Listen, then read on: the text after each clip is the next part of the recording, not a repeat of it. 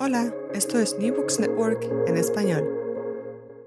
Hola, bienvenidos y bienvenidas una vez más a New Books en Historia, un podcast de New Books Network en español.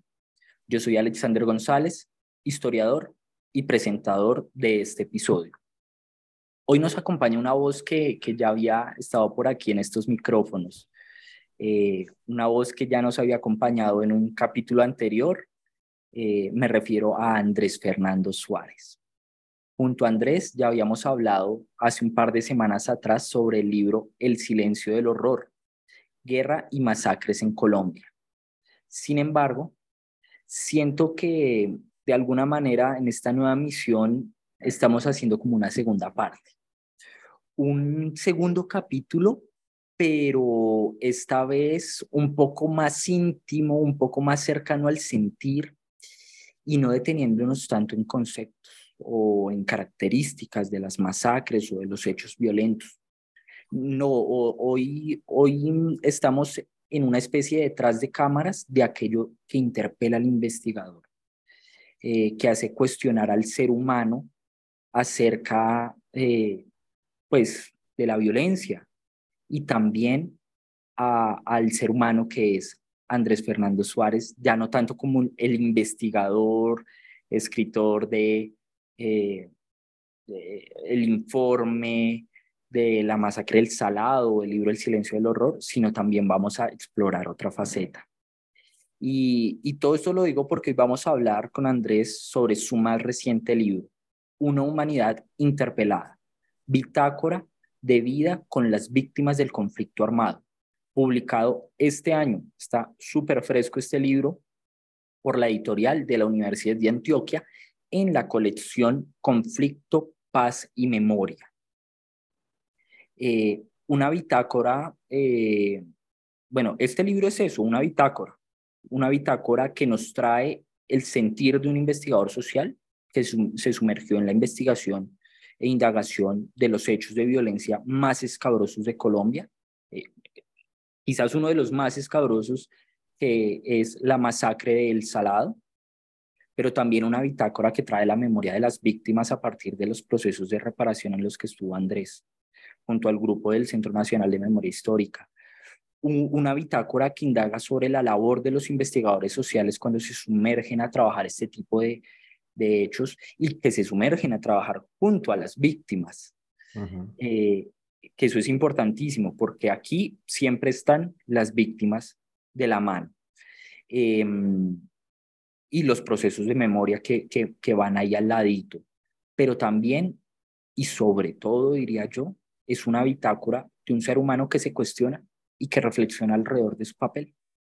Entonces, para quienes no han escuchado nuestro anterior episodio sobre el libro El silencio del horror, guerra y masacres en Colombia, pues primero les invito a que se peguen la pasadita y nos escuchen.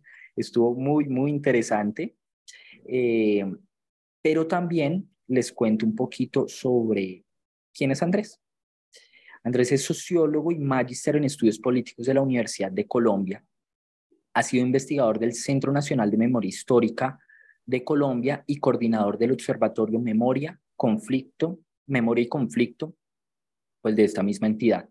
Entre sus trabajos se destacan eh, el informe Basta ya Colombia, Memoria, Guerra y Dignidad, de el cual fue el co-investigador y además fue el relator del tan importante informe La masacre del Salado, esa guerra no es nuestra. Pero ya me escucharon mucho. Eh, yo creo que ahora sí le doy paso a Andrés para que nos salude y darle las gracias por estar de nuevo aquí en estos micrófonos. Hola Alexander, no, muchas gracias a ti por la invitación y a todos los oyentes de este espacio. Eh, Andrés, yo, yo, yo tuve problemas, y digo problemas, ya les voy a contar porque para pensar cómo íbamos a iniciar este episodio, porque, y me cuestioné un montón, que eso también es algo que lo invita uno a este libro, a reflexionar uno mismo. Y, y aquellos que trabajamos también temas de violencia o, o que estamos un poco más cercanos a esto, eh, y me cuestioné porque por un lado creo que es importante contextualizar, que contextualicemos un poquito a los oyentes sobre los hechos de la masacre del Sala, del Salado. Pero por otro lado, y después de leer Una humanidad interpelada, pienso que los hechos de la masacre no deben ser el epicentro de esta entrevista. Además, porque en el libro no lo son. En el libro vemos otros epicentros. Entonces, voy a traer las palabras con las que presenta el Centro de Memoria Histórica el informe de la masacre del Salado, esa guerra no es nuestra, para dar eh, ese contexto. Y ahí sí voy con la primera pregunta. Entonces, el, el, eh, eh, el Centro de Memoria Histórica dice lo siguiente sobre la masacre del Salado. La masacre del Salado es una de las más atroces del conflicto contemporáneo de Colombia fue, eh, fue perpetrada entre el 16 y el 21 de febrero del 2000 por 450 paramilitares que apoyados por helicópteros dieron muerte a 60 personas en estado de total indefensión. Tras la masacre, se produjo el éxodo de toda la población, convirtiendo a El Salado en un pueblo fantasma. Este suceso hace parte de la, más, de la más sangrienta escalada de eventos de violencia ocurridos entre 1999 y el 2001. En este periodo, en la región de los Montes de María, donde está ubicado el Salado, la violencia se materializó con en, en 42 masacres que dejaron 354 víctimas. Ahora sí, con ese contexto que creo que es suficiente para quienes eh, de pronto no tienen conocimiento de qué es la, la, masacre, pues bueno, ahí van. Y si no, les invitamos a pegarse la pasadita por los informes del Centro de Memoria que están en acceso libre, por cierto, eh, en la página del Centro de Memoria. Y bueno, ahora sí, vamos, vamos con la primera pregunta. Eh, este libro, como ya lo dije, no se concentra, no se centra en la masacre no se centra en los hechos de violencia, por el contrario, habla de la experiencia como investigador y como ser humano del trabajo con las víctimas en los procesos de memoria y reparación en los que estuvo Andrés. Entonces, quisiera, quisiera comenzar por cómo surge una humanidad interpelada y a quién está dirigido, para quién fue escrito al momento de la, escritura de este libro. Eh, ¿Está escrito para Andrés? ¿Está escrito para las víctimas? Para los investigadores sociales, para todo el mundo o para nadie. ¿Para quién fue escrito? Bueno, voy a empezar con, con el origen del libro y, y, luego intentaré responder la pregunta de ¿para quién fue escrito? Que debo confesar que no, no es una pregunta que me haya hecho. Entonces vamos a intentar responderla en esta conversación. Bueno, el origen del libro eh, yace en un proyecto de investigación que adelantó el Centro de Memoria Histórica eh, en el año 2018, cuando ya estábamos acabando la administración del presidente Santos y se alistaba el proceso de implementación de las nuevas instituciones creadas por el Acuerdo de Paz. Entonces se creaba la, la Jurisdicción Especial para la Paz, la Unidad de Búsqueda de Personas Dadas por Desaparecidas y la Comisión de la Verdad. Entonces, el Centro de Memoria Histórica, desde que se firmó el acuerdo de paz, eh, tenía la convicción de que era muy importante organizar todo su acumulado para poderlo entregar a estas tres instituciones. En la idea de que ahí había un camino recorrido y de que ahí también habían temas pendientes que podrían ser útiles, pero también temas trabajados, que no valdría la pena volver sobre ellos o que, mejor dicho, eh, le permitiera a toda esta nueva institucionalidad, digamos, construir su trabajo sobre un camino ya recorrido, en fin. Entonces, eh, en esa línea se decidió contratar a unos investigadores externos al centro de memoria, personas que nunca habían trabajado hecho con el centro de memoria, para pedirles que hicieran unos balances de contribución al esclarecimiento histórico que había hecho el centro de memoria con sus trabajos en varias líneas de investigación, indicando qué habíamos aportado, pero también qué quedaba pendiente y qué críticas había a los enfoques que habíamos hecho. Entonces se produjeron, recuerdo que como unos 12 balances, es un balance sobre todos los trabajos de justicia, un balance sobre todos los trabajos de tierras, un balance sobre el mecanismo de contribución a la verdad histórica, que era un procedimiento especial que había para los paramilitares que no estaban incursos en graves violaciones a derechos humanos, o sea, que no respondían ante justicia y paz. Eh, se hizo un balance sobre los daños y los impactos del conflicto armado, sobre los, múltiples trabajos regionales que hizo el, Centro de Memoria Histórica, se hizo otro sobre mm, sujetos victimizados, sobre desaparición forzada, hubo varios. Entre ellos había uno que para nosotros era muy importante, que era un balance metodológico, que era pedirle a un investigador externo, y este, este, este fue el único investigador internacional que tuvo ese proyecto de los balances. Ese investigador se llama Steve Stern. Él es muy famoso porque ha hecho muchos trabajos sobre memoria, sobre todo en el Cono Sur, también en Perú.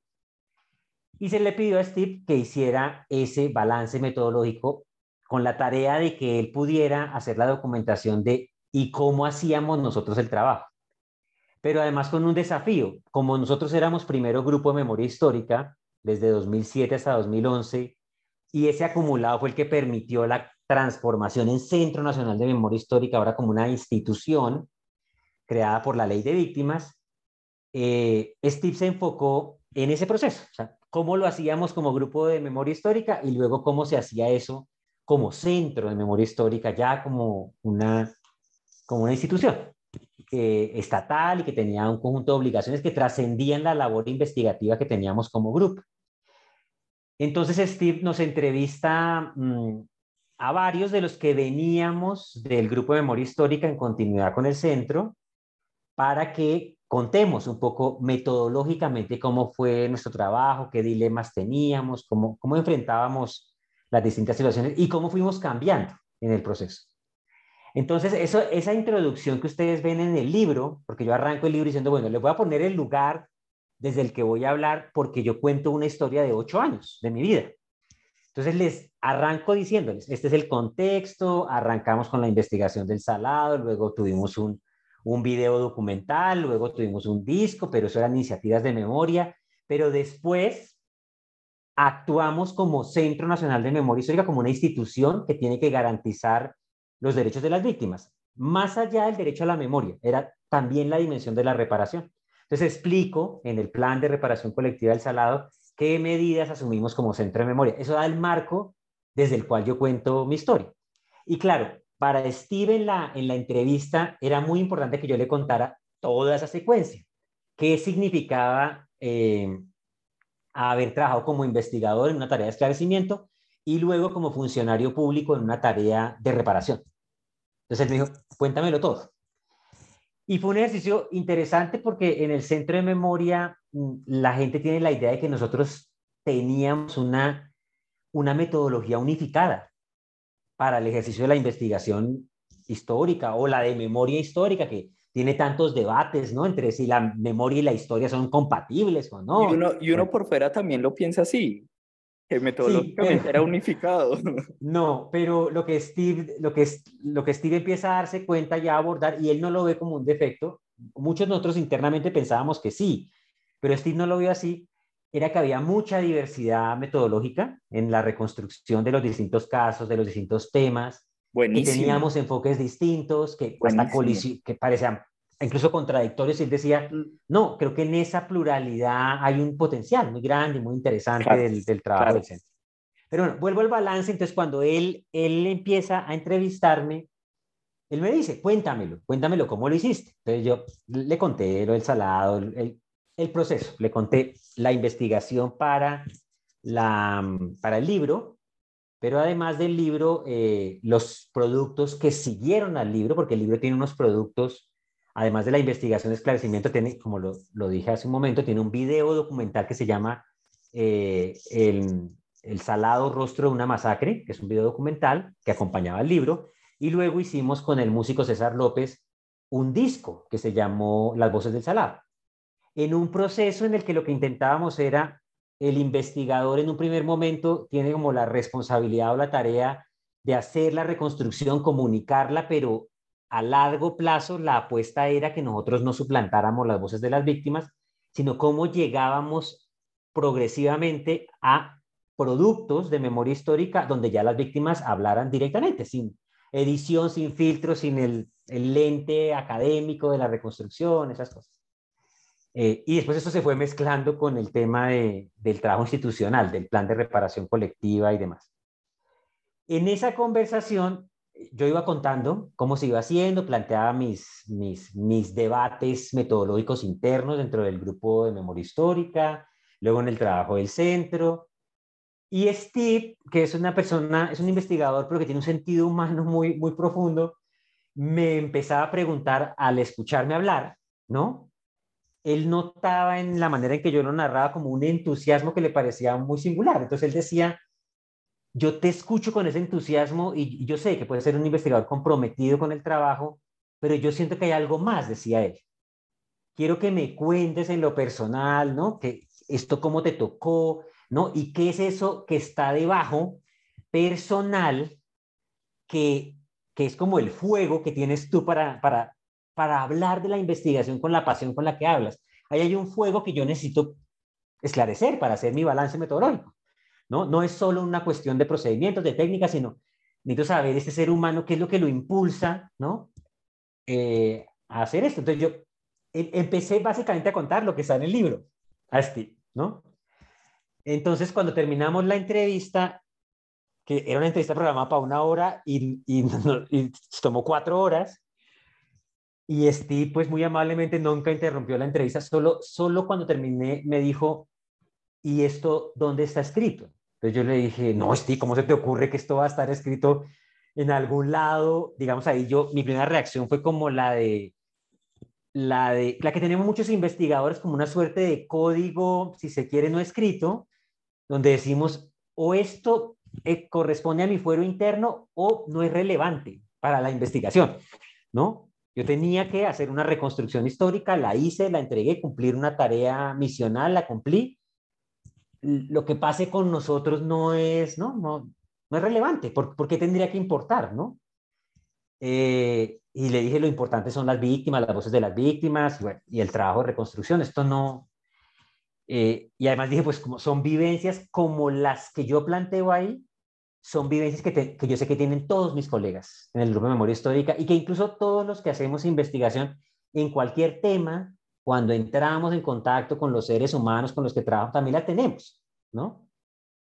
Eh, y claro, al contar cosas de mi vida personal también tenía un, conflicto, porque yo dije, pero además, ¿cómo voy a publicar esto contando parte de mi vida? No, yo no voy a contar parte de mi vida, eso no.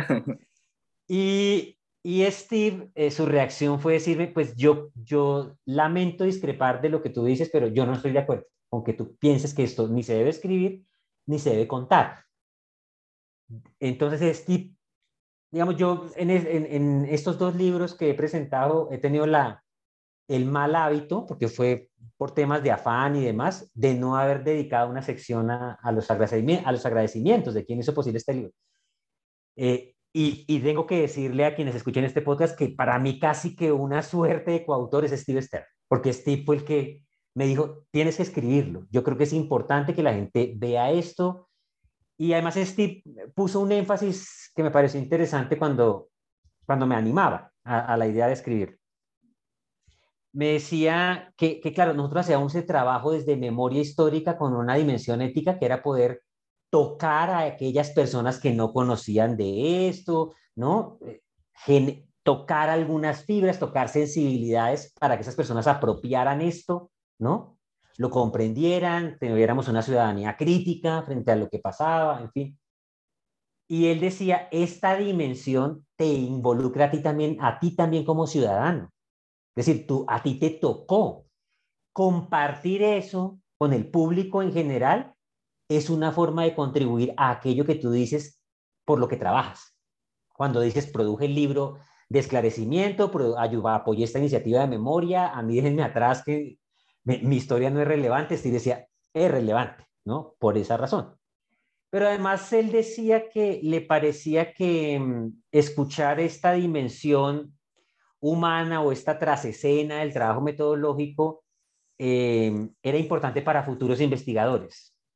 Él decía, es muy importante que otros investigadores em, sepan que involucrar las emociones, implicarse emocionalmente, no es malo, ¿no? Sino que puede tener un, un impacto muy positivo sobre la investigación y demás. Y que y, y, es, a Steve le llamaba particularmente la atención algo que él en el balance metodológico terminó relevando mucho, eh, y era lo que él llamaba la metodología del patio. A Steve le impresionó mucho una parte de mi relato, que era en donde yo decía que a mí me han enseñado en la universidad que la entrevista en profundidad o que cómo era el taller, yo era muy crítico, soy muy crítico de los talleres cuando se trata de hablar de temas de conflicto armado, sobre todo al comienzo, debo aclarar que es al comienzo, no al final. Eh, y soy muy clásico en el sentido de quiero hacer la entrevista en profundidad y demás. En el libro muestro la, la tensión que también yo viví con, oiga, ¿y cómo hago un trabajo metodológico de esclarecimiento histórico con uno de recuperación de memoria? ¿Cómo hago para que las voces de las víctimas sean centrales y no subordinadas a la voz del investigador o a las hipótesis del investigador? ¿Cómo se hace eso? ¿Con qué preguntas se hace una cosa? ¿Con qué preguntas se hace la otra? ¿Y eso cómo puede coexistir? Entonces Steve me decía que, le gustaba mucho lo de la metodología del patio porque decía, se nota que, que hay, hubo un esfuerzo como de recursividad del investigador con ese dilema y puesto en una escena que le, le pareció muy interesante a él, ¿no? Es decir, que que se permitiera en el lugar donde, donde las personas que van a hablar, en este caso las víctimas, se sintieran cómodas, que fuera la escena que ellas dominaran, pero además esta, esta idea de la anonimización que tenía el espacio, que la gente entraba, salía, ¿no? E iba contando que la grabadora se perdiera un poco de vista, eh, que yo apelara a esos recursos de lo que yo había acumulado en mi entrenamiento antes de llegar al salado lo fuera tirando como para ir estirando la cuerda, además, a, eh, él eso le pareció muy interesante y eh, de hecho en el, en el balance lo llamó así, la metodología del patio, ¿no? Diciendo esto no es taller, esto no es entrevista en profundidad y plantea unos temas de orden metodológico que él dice es muy importante que la gente lo conozca y lo sepa. Y y sobre todo también él relevaba mucho el, tema humano. O sea, él, también en, alguna parte cuando me animó a escribir, yo empecé a escribirlo, la primera persona que lo lee es él. Antes de que yo lo pase a alguna editorial, él es el que lo lee. Y él empieza a decirme, me sigue faltando, te sigues escondiendo mucho. Necesito que salgas más, que me, no me estás dando en todo el libro el hilo que lo une, que es, tú cuentas unas historias de las víctimas del salado, de cosas que te pasaron con ellas, que se conectan con cosas de tu vida, que te interpelan, que te reclaman, que te, te ponen a, replantear cosas, pero no lo haces así a lo largo del libro. O sea, la primera versión eso no pasaba a lo largo del libro. Entonces él me dijo, necesito ver eso a lo largo del libro, ¿no? Em, fue su primera reacción. Y, él, decía que él sentía que yo me estaba escondiendo, ¿no? Yo le decía, Steve, pero es que contar cosas personales, bueno, eh, no sé. que no es habitual en uno. Eh, sí, no, además nos han enseñado eso, que la distancia con el objeto de investigación, con el sujeto, no involucres esos temas, en fin. Entonces, él me animó mucho a eso, a que, me, a que le diera más, continuidad. De hecho, me ayudó también mucho a replantear algunos temas eh, de orden, porque el texto no era como lo ven ahora, el texto tenía otra estructura y demás. Y bueno, cuando estuvo escrito, me dijo, bueno, anímate a presentarlo, ¿no? Y mm, el texto, lo que le viene luego es que abre una convocatoria a la Universidad de Antioquia para, para publicaciones, y yo presento el texto. Em, antes de presentarlo, una persona que trabajaba en la, en la editorial lo, lo, miró y me dijo, anímate, preséntalo en esta convocatoria. Y esa persona también lo leyó y me dijo algo parecido a Steve. Me dijo, necesito que te conozcamos más a ti. Entonces dije, pero es que yo no quiero ser el protagonista, o sea, yo quiero es como que la gente vea lo que me pasó con los otros, la voz de los otros, ¿no? Y que nos circunscribamos a lo que, digamos, a las, al, conjunto de anécdotas que voy contando eh, y que quiero narrar, y ya. Entonces me decía, pero es que para comprender el impacto que eso tuvo sobre ti necesitamos saber tu historia, ¿no? Tienes que ser más visible. Entonces, bueno, así se fue el texto y pasó varias evaluaciones y, llegó.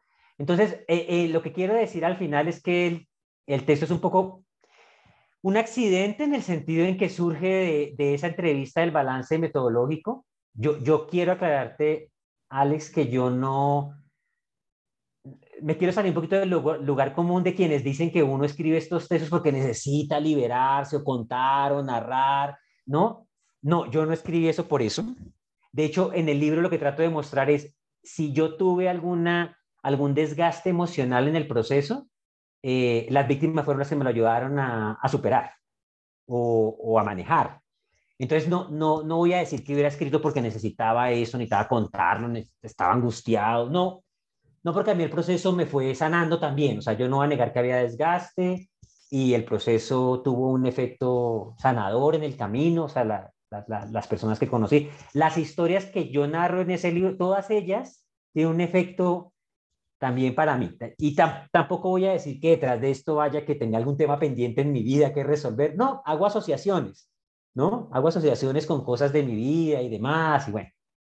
Eh, entonces sí, surgió un poquito como una casualidad y después si me preguntas, ah bueno, esta persona de la Universidad de Antioquia también me dijo otra cosa que yo no, a la que no le había dado tanta relevancia y me decía, yo creo también con, como con Steve Stern, que esto lo deben leer jóvenes investigadores. Importante. Eh, porque eh, tu texto tiene, me decía ella, que ella sentía una honestidad en el texto acerca de que efectivamente en el ejercicio metodológico nunca está todo escrito, por más de que uno lo planee, va a tener que tomar decisiones en el terreno. Y ella decía, hay una cosa en lo metodológico que veo aquí que me gusta y es la relación con el otro. Claro. O sea, no es el investigador que llega con la plantilla, la establece, distancia con el otro, me voy, sino eh, que hay una construcción metodológica, si se quiere, ¿no? O sea, tú tienes también que ver al otro, explorar con el otro y ahí vas armando, vas armando el trabajo. Entonces, eso es importante. Y, a, a, esa persona en particular también le llamó la atención el tema de la fotografía. O sea, al decir, la fotografía, me, me gustó mucho el inicio con las fotografías, porque los investigadores también deben comprender que el trabajo con las víctimas o cualquier trabajo de académico no solamente se hace con el expediente escrito, no solamente es con lo escrito, ni con lo oral, sino que la fotografía cuenta historias y que hay que incorporarlas de manera más importante al trabajo, en fin, entonces para ella fue muy importante el tema eh, de la fotografía. Yo lo, último que quiero decir en respuesta a esa primera pregunta es, entonces yo creo que el, público de, eh, cuando, mm, ahora que me, lo, que me lo preguntas y quizá por los que me me apoyaron en el proceso, me animaron a escribir esto y a publicarlo, creo que sí serían jóvenes investigadores, en el sentido de decirles, tranquilos porque eh, a las fórmulas que ustedes reciban en su formación académica le tienen que involucrar a ustedes mismos. Su propia trayectoria va a tener que jugar un papel ahí y en el terreno, el, el plano humano del relacionamiento con el otro les, les va a dar claves también, como que no tengan miedo, ¿no? Pues pensaba así, ¿qué me ha pasado después de que el libro eh, ha, ha sido publicado? Que curiosamente me han tocado lectores inesperados, que son personas no, no investigadores o estudiantes universitarios de estos temas, sino, de, sino personas que no tienen nada que ver con esto y que además no les interesaba antes del tema del conflicto armado. Entonces, cuando lo leen ha tenido un conjunto de reacciones que me acuerdo mucho de, Gonzalo Sánchez que alguna vez decía, sí. uno escribe algo con una determinada intención, pero cuando el libro se hace público, uno ya perdió el control y uno no puede decirle a la gente cómo debe interpretarlo. He tenido conflictos también con eso porque hay gente que reaccionó de una manera que yo dije, pero ese no era el sentido del libro. No, ya el libro publicado tiene, pero ha permitido cosas como que gente que no tenía que ver con el, con el tema lo ha leído y ha sentido la curiosidad después de eso de leer el libro, o de gente que dice, usted fue un loco total porque, no pensó en su seguridad, porque no pensó ¿no? que le voy a pasar algo, en fin. Entonces, bueno, surgió así. Em, no fue una decisión fácil como ponerlo en escena porque se contaba una, partes importantes de la vida, pero tengo que decir que el libro anterior, el del silencio del horror, le dio un mm. empujón a este. ¿En qué sentido? en el sentido en que yo había contado en el podcast anterior mm. que uno tenía que ser consecuente con el hecho de que el investigador también estaba históricamente situado. Sí. Cuando hablamos de la motivación, ¿qué te llevó a escribir ese libro sobre masacres? Y yo cuento la historia en la que estaba viviendo. Entonces, este libro también me llevó a lo mismo. En el fondo me llevó al mismo punto. Y es el trabajo del investigador no se puede sustraer de la trayectoria personal del investigador mismo, ¿no? Eso va dejando huellas y huellas que pueden ser...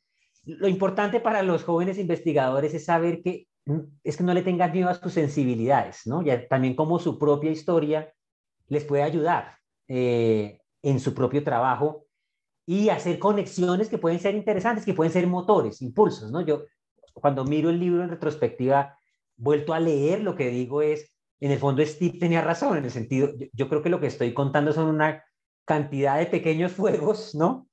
Que están detrás de la pasión por el tema por el que hablo, ¿no? Y del, y del que he decidido investigar y narrar. Entonces, al igual que el otro libro, o sea, en el otro yo digo, yo estoy situado históricamente, vi, me tocó vivir un determinado país, en este otro lo que digo es, bueno, en el anterior me tocó un determinado país, en este me tocó una determinada historia a mí en lo personal, ¿no? Y esa historia personal podía tener vacíos, podía tener cosas nuevas en, la, en lo que estaba viviendo.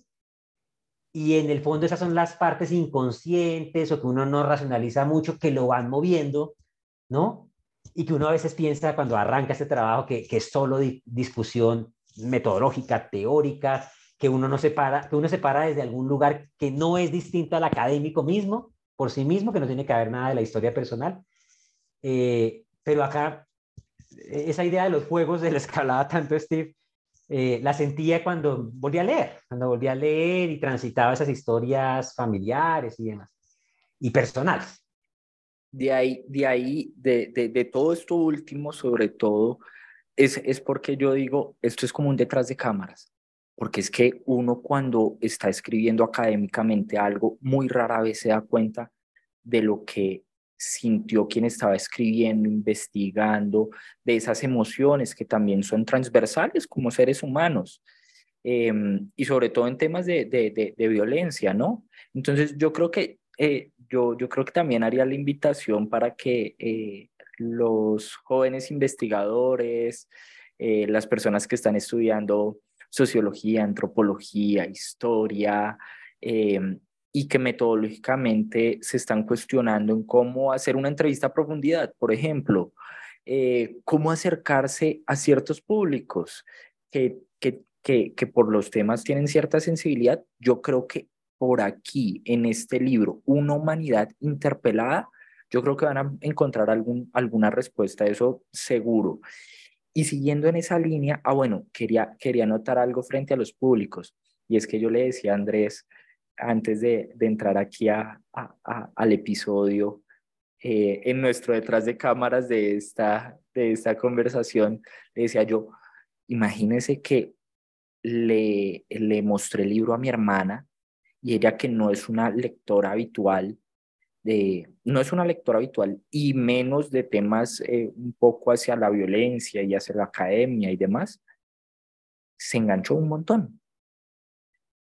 Y, es porque, precisamente también porque es muy narrativo, porque está construido, como bien lo decía Andrés, en la mayoría de, de, capítulos, si, es, si no estoy mal, solamente uno es la excepción, con las historias de las víctimas, que ahí está la voz de ellas, y con la historia de vida de Andrés.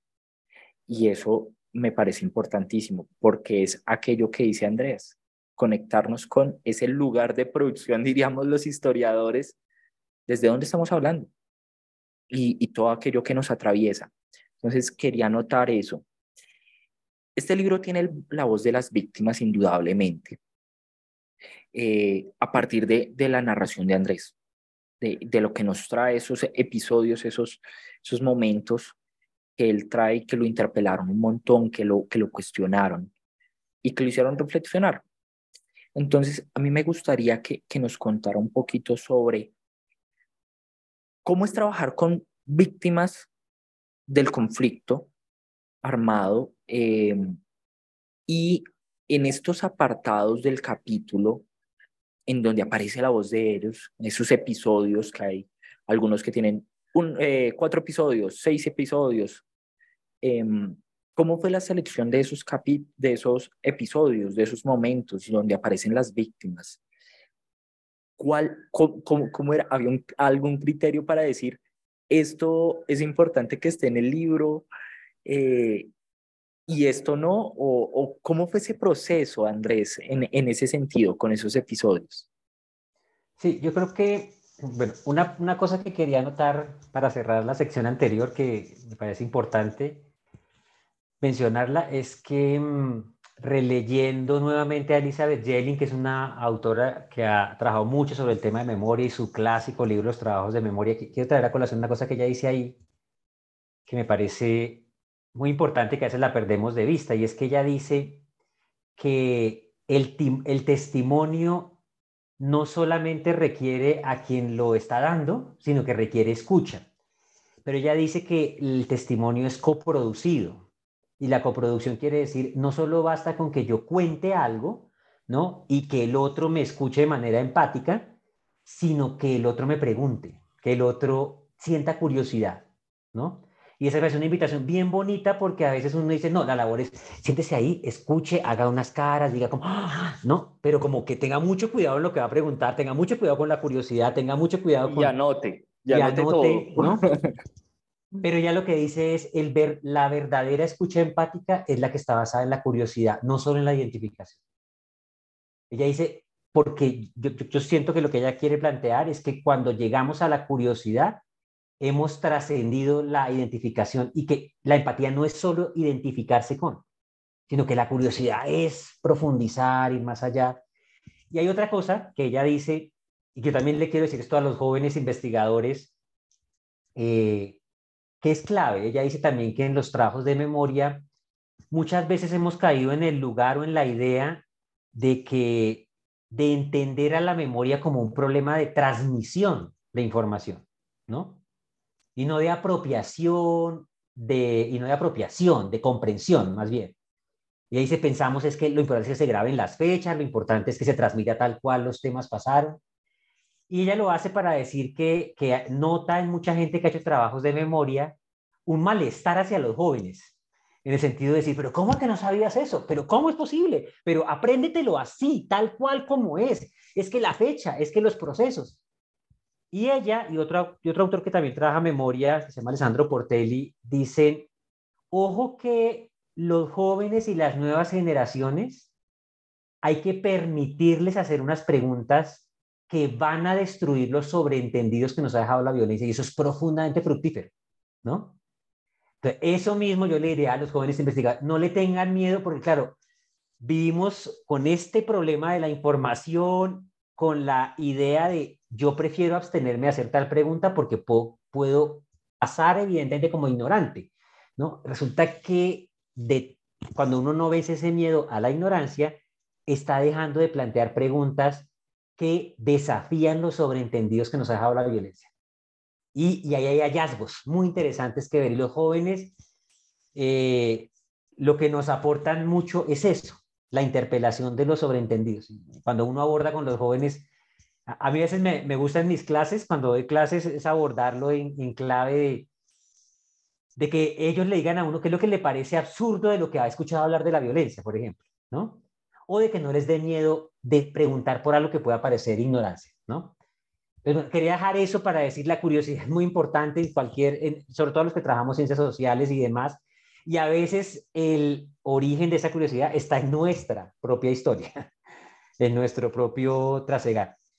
Y, lo digo porque a veces em, he escuchado en, en, clases y todos los estudiantes eh, diciendo cosas que me parecen muy interesantes y que podrían parecer que desde el punto de vista del rigor metodológico y, y, y metodológico, digamos, no cumplan determinados estándares que son claves y que se pueden perder para el trabajo, es lo que tienen que decirle a ellos o lo que ellos conversan en sus entornos íntimos y cotidianos sobre los problemas del país. Y es muy interesante en una, una clase que di hace un, año, yo le decía a los estudiantes, van a preguntarle a sus papás cuál era el tema, el acontecimiento más importante de la violencia en el año en que usted nació y por qué. Y lo interesante, más allá del acontecimiento, fue darme cuenta que los jóvenes tenían un conflicto generacional con sus padres que no tenía únicamente que ver con valores, con cosmovisión, con hormonas, con ¿no? momentos de la vida o ciclos vitales, sino profundamente políticos. Pues en todos los casos me contaban los alumnos, era como, ah, es que mi papá es demasiado a tal lado, ya yo no sé qué, y cuando yo peleo con él por esto, esto, esto. Y yo decía, y es, y es, todos hablaban casi en la misma tonalidad, pero poner ese tema los desató para que lo hablaran en clase, pero cuando hablábamos de un tema en clase, que yo lo preguntaba de manera abierta, había mucha inhibición, ¿no? Mm.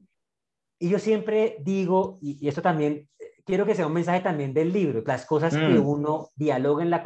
Yo digo que para el investigador social, su primera escuela no necesariamente está en la academia, está en los que viven en su entorno más próximo. Hágale preguntas a ellos, pregúntele a ese sentido común. Ahí encuentra usted una beta de investigación enorme, ¿no? Y además lo digo porque yo sé que lo hacemos, es que lo hacemos, no es que no lo hagamos, es que lo hacemos, ¿no? Bueno, quería ponerlo ahí para, para relevar también un mensaje detrás de este, de, de, este libro. Em, bueno, ya sobre lo que me preguntas de cómo se fue armando el libro y cuál era el orden. Eh, el orden lo, lo, fue dando, qué eran, cuáles eran los, los tipos de tema que a mí más me interpelaban, ¿no? Ese es la, el orden como se iba construyendo. Y bueno, ningún orden es casual, ¿no? Eso sí quiero dejarlo claro. Yo, siempre he dicho que lo primero que uno, que tanto lo primero que uno cuenta en una secuencia de estas como en cualquier numeración que uno hace, para mí eso tiene una dimensión jerárquica. Yo sé que hay gente que dice, no, no importa el orden. No, para mí, lo primero que cuentes hasta el final, en ese orden de importancia tiene para ti y te toca. Entonces, claro, cuando el, cuando el texto arranca por la interpelación con las fotografías, es porque era uno de los temas con los que yo más peleaba en mi vida, ¿no? Entonces, eh, como lo Incluso en el con libro... La, con la fotografía de portada de, del informe de la masacre del Salado, que también está ahí la historia, eso me pareció muy interesante. Pero mira que a eso llegué más después, digamos, porque la primera interpelación mía profunda era, yo, Andrés Suárez, no quiero las fotos. Las fotos me roban cosas. A mí no me gusta esa idea de dejar algo congelado en el tiempo. Yo decía, Aquí incluso quiero mostrar algo que puede, puede parecerle muy sorprendente y paradójico a, a, las personas que vayan a leer mi trabajo, pero que además han visto otros trabajos míos y que digan, pero ¿cómo dice semejante barbaridad alguien que trabaja memoria? Pues con eso les quiero decir que es que uno va aprendiendo todo el tiempo, ¿no? Pero esto en lo personal, como lo coloqué ahí, eh, lo primero que a mí más me chocaba en la vida era el tema de las fotos, ¿no? Eh, porque consideraba que uno no capturaba un momento, que los momentos importantes se quedaban en el alma, en el corazón de uno, en la mente de uno, ¿no? Esa idea de la foto me evocó tal cosa, no. O sea, si para uno es importante, se quedó ahí o no. Y esta extraña relación de la fotografía con la muerte que cuento ahí, que digamos para los de mi generación, yo no sé para generaciones más jóvenes, pero va, a ser chévere porque también van a ver historias, historias de otra generación, ¿no? Eh, que también hablan de cómo nos educaba, porque también sentí que para mí como sociólogo la historia personal que contaba era en realidad una historia social, ¿no? Entonces, también en ese sentido era fascinante. Entonces, bueno, ahí cuento mi conflicto con las fotos, por eso arranca con el tema de las fotos y claro, fue interpelador por el valor que tenían las fotos para las víctimas, como lo conté en toda sucesión de, de historias. Esas historias de víctima, ¿de dónde surgen? Pues de, claro, de tantos años y de lo que me iba pasando con ellas. O sea, es que eran de esas cosas que uno iba, como todas las tenemos, que uno va coleccionando dentro de sí, no con el ánimo de escribirlas, ¿no? uno en una reunión de amigos podía contarla, en una charla, como una anécdota, podía contarlas, y bueno, Em, y después vamos avanzando a temas sí que me iban tocando, que me iban interpelando profundamente. El segundo tema, el tema de los hijos, ¿no? yo no quiero tener hijos y las razones que doy ahí y demás, pero después ver el papel de los hijos para las víctimas. Em, y así va pasando con los distintos temas que se van poniendo en el libro. Entonces, el, orden surgió así, surgió eh, eh, en proporción directa a aquello que a mí más me chocaba y que el caso me iba sacudiendo de una manera más, más fuerte. Y hay una cosa importante que tú planteaste al comienzo del podcast que la quiero también relevar, y es, claro, yo en el texto no hablo de los acontecimientos violentos de la masacre, casi nunca hablo de ellos, y, es un tema que quiero traerlo a colación porque aquí lo que quiero mostrar es que esta es una historia, digamos, uno como investigador y yo mismo entré al caso por un acontecimiento.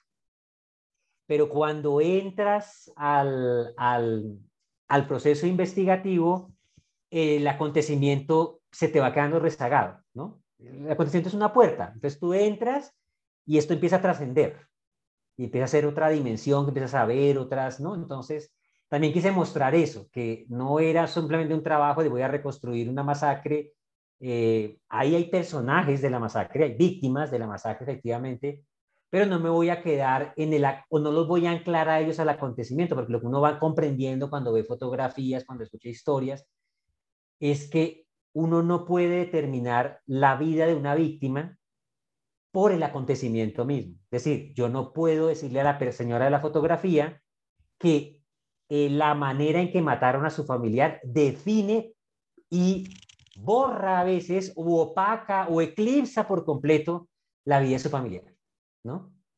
Ahí es donde uno empieza también a comprender lo que significa esta dimensión humana, del otro, de la pérdida, para tener comprensión de la pérdida tienes que tener todo el contexto, que, cuál, cuál era esa trayectoria, que fue lo que se cortó, ¿no? Entonces era inevitable trascender también el, el, acontecimiento, ¿no?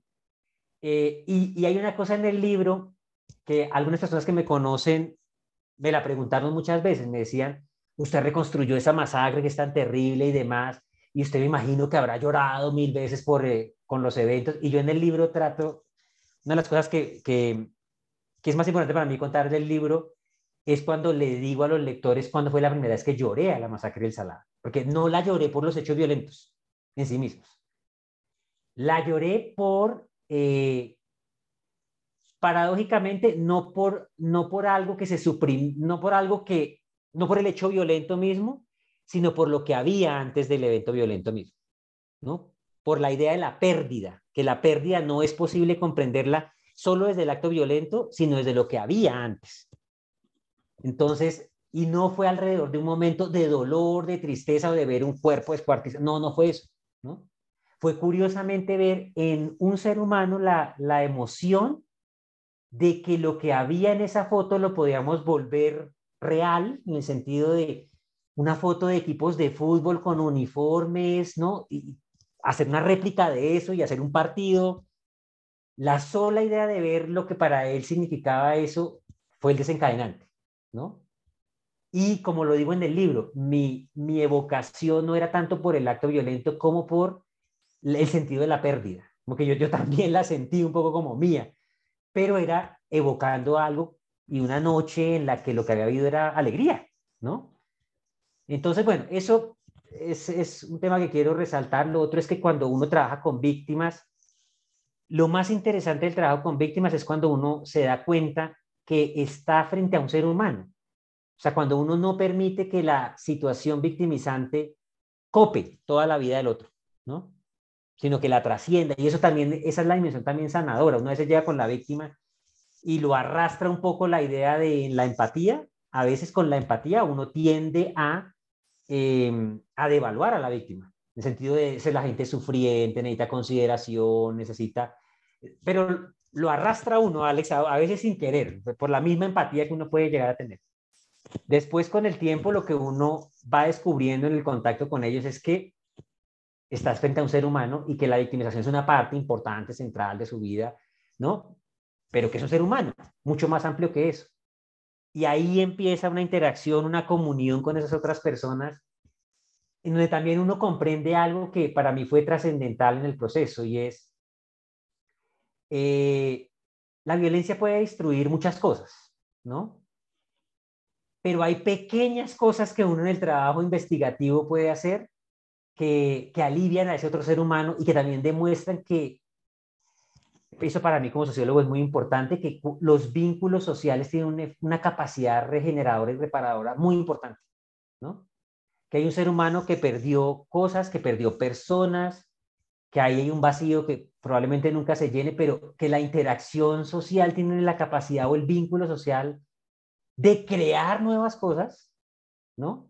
Para esa persona y uno se empieza a dar cuenta también de la dimensión ética del trabajo que uno hace por ejemplo, para mí es tremendamente importante en este libro, todas las historias lo son, pero la historia de la señora que me dice, yo pensé que no iba a venir hoy, ¿no? Ay, sí. Y yo voy y me enfrento a los sapos, a los que les tengo pánico, y no miro al piso y camino y voy, ¿no? Mm. Eh, es de esas donde yo, alguien puede decir, ¿eso era relevante para investigación de esclarecimiento? No. Pero había otro ser humano y como lo digo ahí, yo al final lo que siento es que no era solo lo que yo podría hacer por la otra persona, sino en el fondo los dos nos necesitábamos, ¿no? Uno empieza también a darse cuenta de eso, que también en esta, hay, una capacidad mágica, creativa, regeneradora, muy emocional en, la interacción humana, ¿no? Eh, también comprender mucho, para mí fue muy, muy profundo. Yo que he trabajado temas también de desaparición forzada, en este libro, la gente que ve los casos de desaparición forzada, lo que ve es una profunda presencia. O sea, la presencia también em, que puede ser em, regeneradora de vínculos, que puede ser emocionalmente sanadora, ¿no? Está ahí. O sea, para mí, como lo dije en este caso de la señora de, yo pensé que no iba a venir eh, esta noche o que no iba a venir hoy, eh, como lo digo ahí, yo, yo sentía de verdad que ahí estábamos tres personas, ¿no? Nunca que éramos los dos. Pero sé que la interacción de los dos hacía posible que esa otra persona estuviera ahí. ¿no?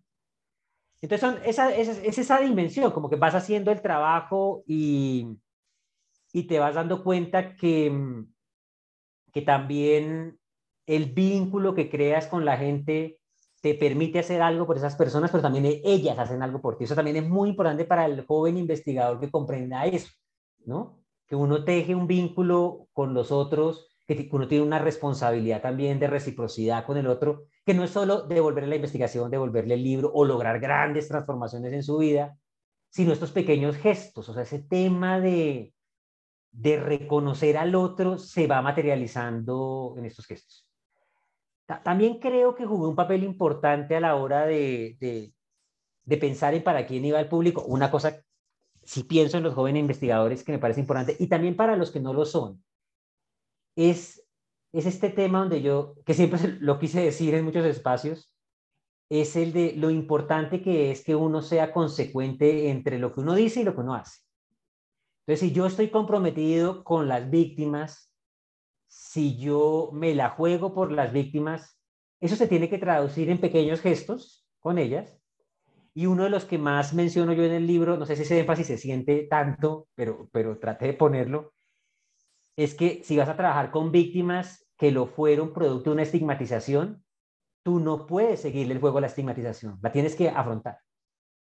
Entonces, ahí digo unas cosas que son duras para algunos investigadores, nuevos sobre todo, o algunos más veteranos, ¿no? Que pueden ser eh, incómodas y demás, como, pero tienen que ver con el tema de el pequeño gesto, pero poderoso que es de confianza cuando tú dices, yo me quedo. O sea, para mí la decisión de quedarme, que para muchos fue un tema de, eso es un problema de seguridad, eso es un problema de, ¿no?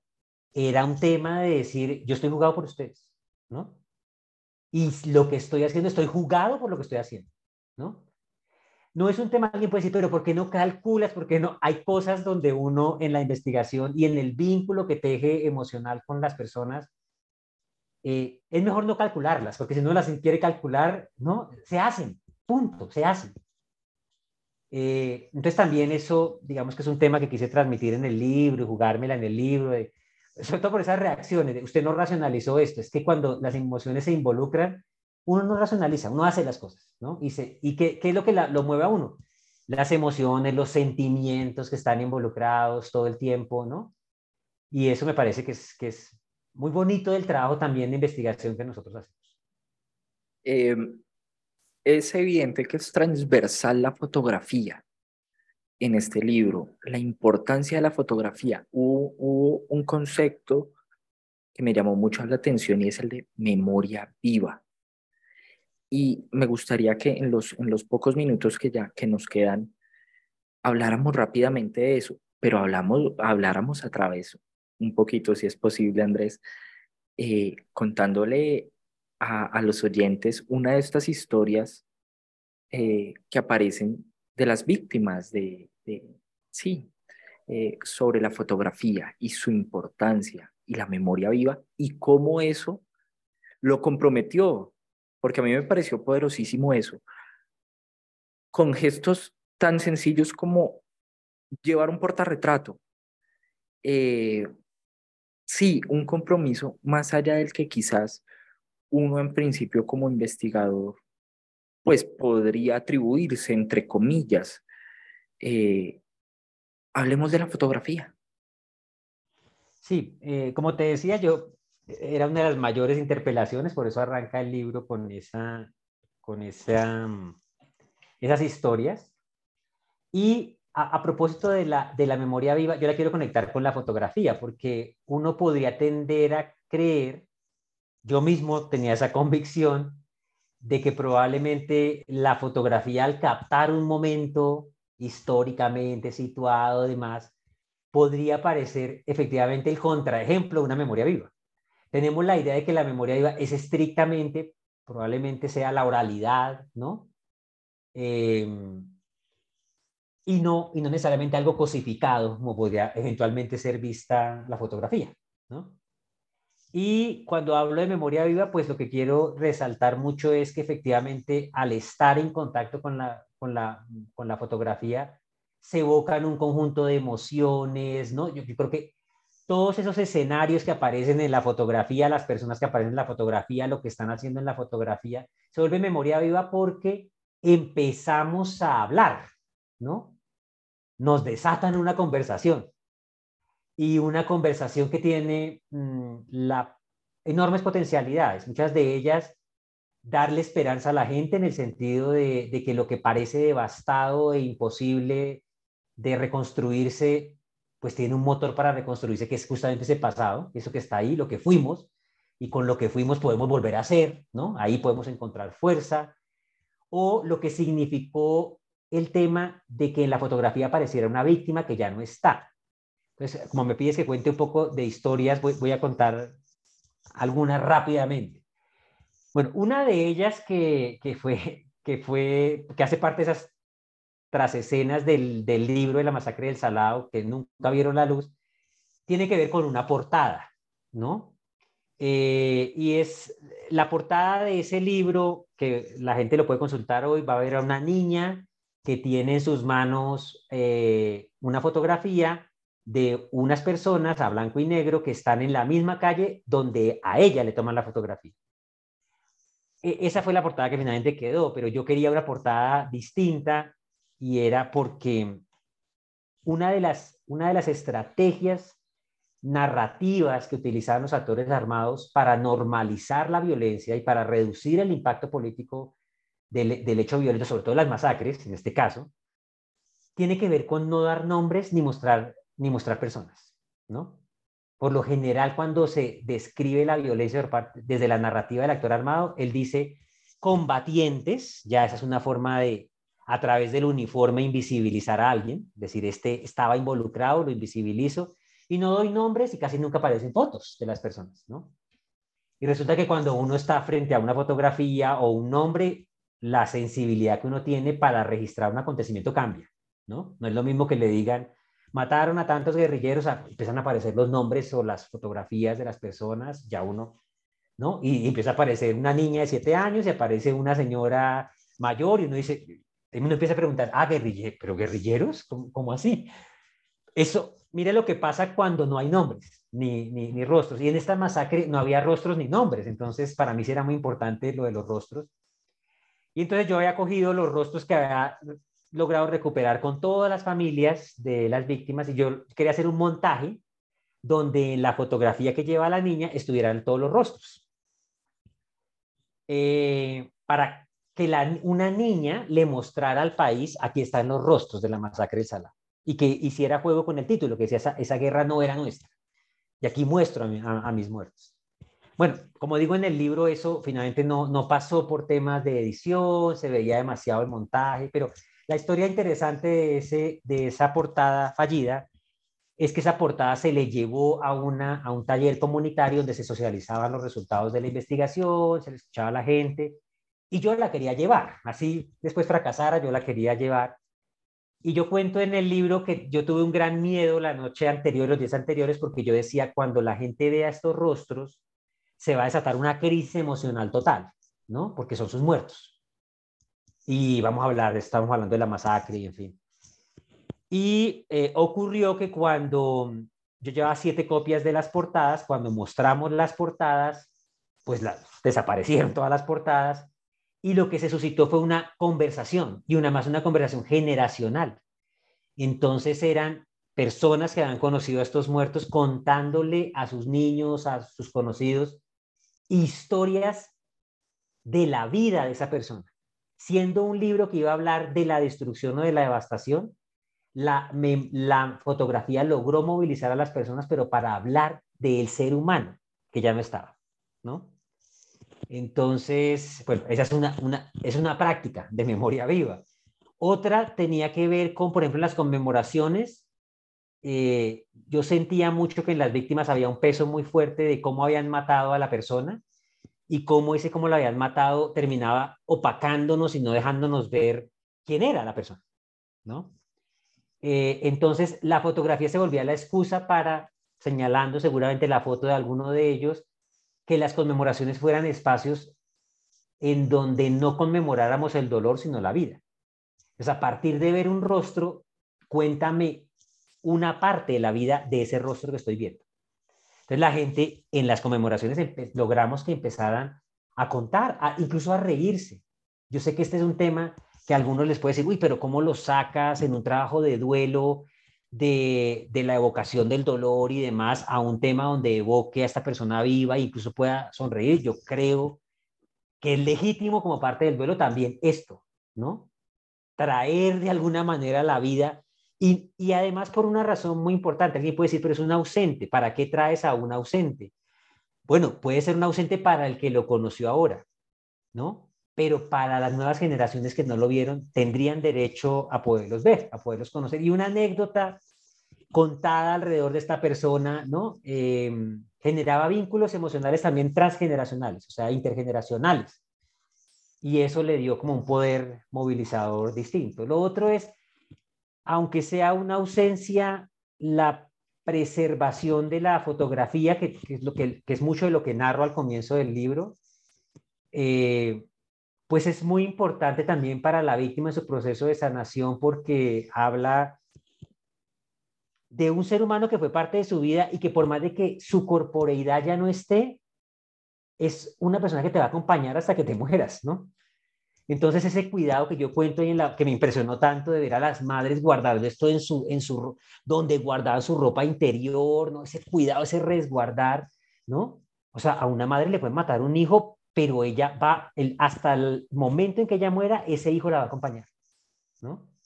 Entonces, preservar esa fotografía tenía ese poder vivo de, ¿no? Quitarle el hongo a la foto tenía ese poder de, no, no, no, no deje que se, que se carcoma a mi familiar. O de decir, yo no tengo la plata para que la foto de ese familiar esté en la sala de mi casa, es decir, él sigue aquí porque él me va a seguir acompañando, aunque físicamente no esté, ¿no? porque nos va a acompañar hasta que, nos, hasta que, hasta que esa madre o esposa se muera, ¿no? esas son las dimensiones de la memoria de las que son capaces de tocarte en el presente, de, y al tocarte en el presente, cómo te van dando fuerzas también para el futuro, para lo que venga, ¿no? Para afrontar tantas situaciones. Y por último, quiero cerrar con una fotografía que yo, que yo sé que es a donde me querías llevar con la pregunta, que es la, la de la, la de la abuela, la de la abuela y sus nietos. Bueno, hay, una historia en el, libro de una señora a la que le matan su hijo y el hijo deja a dos niños. Y esta señora em, sufre mucho porque estos niños están creciendo, están pasando de la infancia a la adolescencia cuando yo los conozco. y están habiendo problemas de disciplina, de distinta índole eh, con, con, sus nietos. Y ella interpreta que, esa, que, que, esos problemas se están dando de convivencia con los niños en el colegio, con, en el mismo hogar, tienen que ver con la ausencia del padre. Entonces ella dice, como no tuvieron a su papá ahí, eh, el hecho de que su papá no esté es el que explica que todo esto esté pasando. Y entonces ella, ella en una conversación eh, me dice, hablándome de esto, me dice, ¿y si pudiéramos, y si pudiéramos hacer que ellos volvieran a estar juntos, ¿no? O que él pudiera estar de alguna manera cerca, pues todo sería distinto. Uno puede decir, bueno, esta es una conversación donde uno puede decir, salir de la conversación y decir, señora, pero ¿qué hacemos? O sea, lo mataron, ¿no? No hay nada que hacer, yo no puedo hacer nada ahí.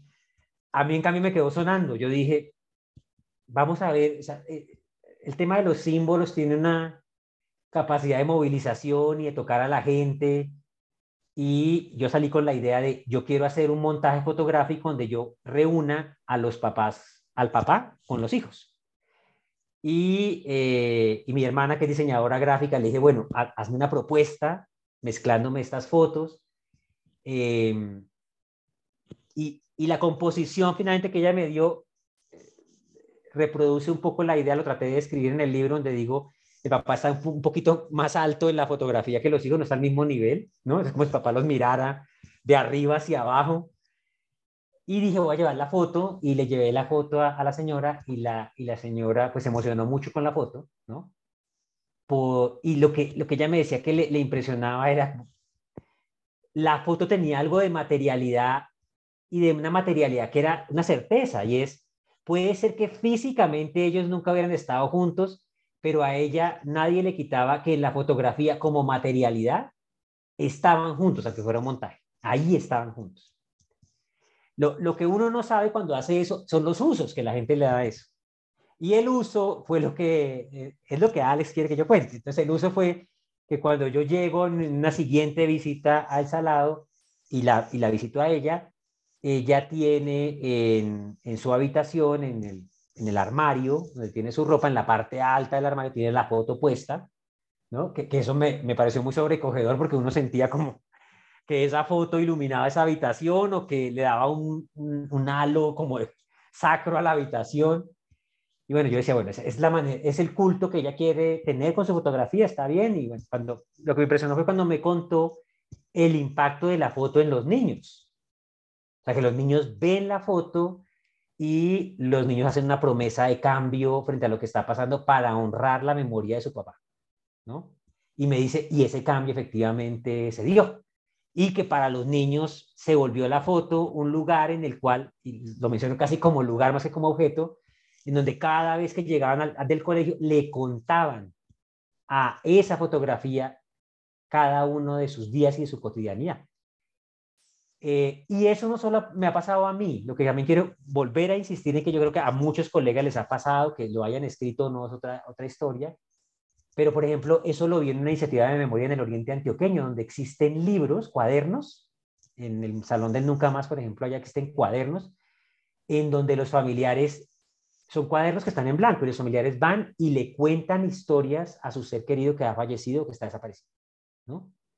Y uno dice, pero ¿y eso a mí qué me da? No, me da emocionalmente el vacío, la ausencia es una forma de hacer mi duelo también, ¿no?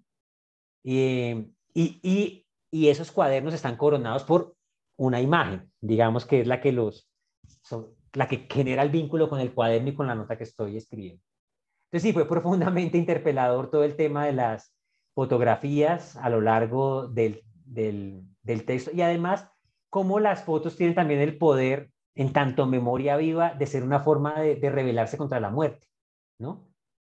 Eh, porque es una forma de mantener la integridad del ser que ya no está y demás, pero en mi caso, como lo cuento en el libro, fueron la forma de materializar la petición de, de mi abuelo, cuando antes de morir, que me dijo, no me vayas a ver como féretro, ¿no? No vayas a ver mi féretro, quiero que me recuerde sonriendo en momentos felices y ese no, no puede ser sino a través de una foto, no, no tenía otra forma de, de, registrar. Bueno, yo creo, yo creo que al igual que nos pasó con el silencio del horror, nos quedan un montón de, de temas que hubiéramos podido continuar charlando, eh, pero que les queda la invitación a los oyentes de que pasen y se peguen una ojeadita por lo menos, o se lean de principio a fin, que sería lo ideal, una humanidad interpelada. Eh, bitácora de vida con las víctimas del conflicto armado. En verdad, no solamente, como lo dijimos en algún momento, no solamente está pensado para, para, para las víctimas, para, para los jóvenes investigadores, yo creo que hay un público también más amplio que se puede em, interesar por este libro y por este tema. Andrés, muchísimas gracias de nuevo por haber estado aquí hoy y hace un par de semanas atrás con el silencio del horror. Eh, en verdad, eh, espero que, que haya sido un espacio no solamente entretenido, sino que hayamos podido reflexionar también sobre algunos apuntes de, del libro y esperamos, como siempre, tenerlo de nuevo por aquí en estos micrófonos en, en, en algún otro trabajo, en algún otro libro. Muchas gracias, Alex, por la invitación y a todos los oyentes, pues nada, que se lean el libro. Eh, no, no, no hay solo tristeza en el libro, hay unas anécdotas muy divertidas. Para nada, sí. Hay una historia de mi generación que es muy divertida para los que son más jóvenes. Si quieren eh, conocer historias que pueden parecer bastante absurdas, pero que eran parte de nuestra socialización, del mundo en el que crecimos, ahí están. Yo también quiero que sepan que no es un tema solo personal cerrado, sino que también hay una responsabilidad aquí, es que la historia que contamos todos al vivir en sociedad tenía siendo la historia de muchos, ¿no? Entonces, Así es. no tengan miedo de que van a encontrar solo dolor, tristeza, hay mucha esperanza, espero que el libro se sienta así. Y también las partes que, que son muy divertidas, aunque no lo fueron para mí en su momento, debo aclarar. También hay enseñanzas sobre cómo abordar un victimario, y lo que sintió Andrés, eso, eso nos quedó ahí en el tintero, pero bueno, eh, ya será para otra ocasión. Muchas gracias a ustedes por escuchar News Network eh, y News Network en Historia. Eh, mi nombre es Alexander González y nos escuchamos en una próxima ocasión. Hasta pronto.